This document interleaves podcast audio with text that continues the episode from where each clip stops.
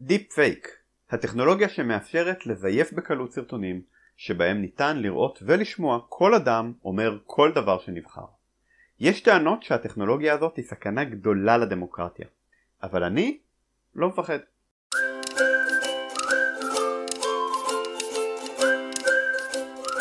לפני שלוש שנים חבר שלי הרצה בכנס על סכנות הדיפ פייק וכשדיברתי איתו על ההרצאה אמרתי לו שמע הסיטואציה שאתה מתאר שבה אי אפשר להבדיל בין הקלטה אותנטית לזיוף באמת נשמעת מאוד מפחידה אבל מצד שני בשבועות האחרונים מסתובבות ברשתות החברתיות הקלטות מזויפות שבהן נראית לכאורה ננסי פלוסי יושבת ראש בית הנבחרים של ארה"ב שיכורה ואיך עשו אותן? לא באיזו טכנולוגיה מתוחכמת לקחו ראיונות אמיתיים של פלוסי ופשוט האטו את המהירות שלהם. ההקלטות המקוריות אגב עדיין זמינות כמובן ברשת וכמה גופי תקשורת גם טרחו לשים את המקור ואת הגרסה המועטת אחת ליד השנייה כדי שיהיה אפשר לראות בקלות את הזיוף. ובכל זאת, למרות שהטכניקה ממש פשוטה והשקר קל מאוד להפרחה, הרבה אנשים עדיין מאמינים לזה. זאת כמובן לא הדוגמה היחידה.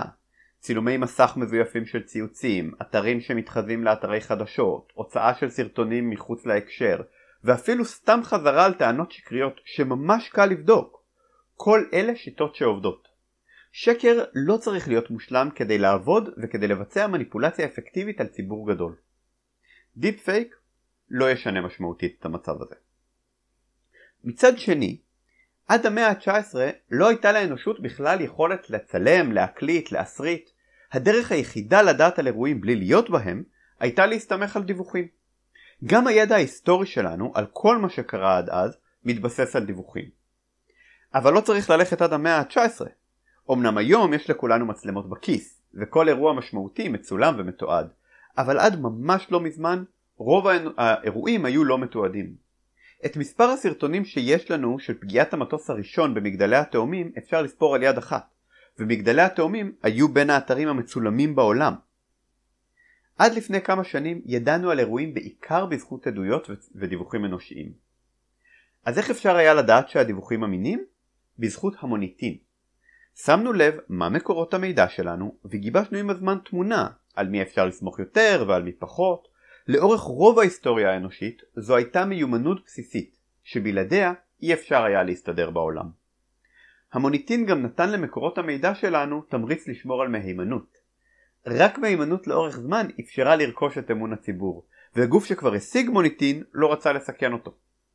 בשנים האחרונות נדמה שאין לנו יותר צורך במנגנון הזה. לכאורה הכל מתועד, ואנחנו יכולים לבדוק בעצמנו, באופן בלתי אמצעי, מה אמת ומה שקר. והפלא ופלא, דווקא היום איבדנו את היכולת לגבש תמונת מציאות מוסכמת. יש בינינו מחלוקות על העובדות הכי בסיסיות, וזה באמת מעמיד בסכנה את היכולת שלנו לקיים חברות דמוקרטיות. כל זה קרה כי ויתרנו על מנגנון המוניטין. במקום לצרוך מידע מתקשורת ממוסדת, כלומר ממספר קטן יחסית של מקורות שקל לנו לעקוב אחרי המוניטין שלהם, התחלנו לצרוך מידע מהמדיה החברתית. רוב הזמן בכלל לא ברור לנו מאיפה מגיע אלינו המידע ששיתפו איתנו, וגם כשאנחנו יודעים מה המקור שלו, מגיע אלינו מידע מכל כך הרבה מקורות שאי אפשר להכיר את כולם ולגבש לגביהם עמדות.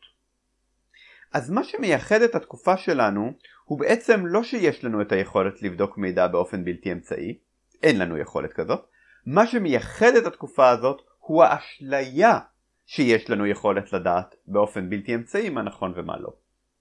אז אני מחכה שכבר תהיה לכולנו אפליקציה לזיוף סרטונים בשניות. כי אולי זה ינפץ את האשליה הזאת ויכריח אותנו לשקם את מנגנוני האמון שחברה דמוקרטית תלויה בהם.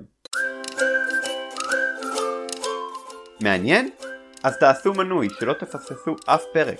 את לא מייצג אפשר למצוא ביוטיוב או בכל פלטפורמת פוסטגפים.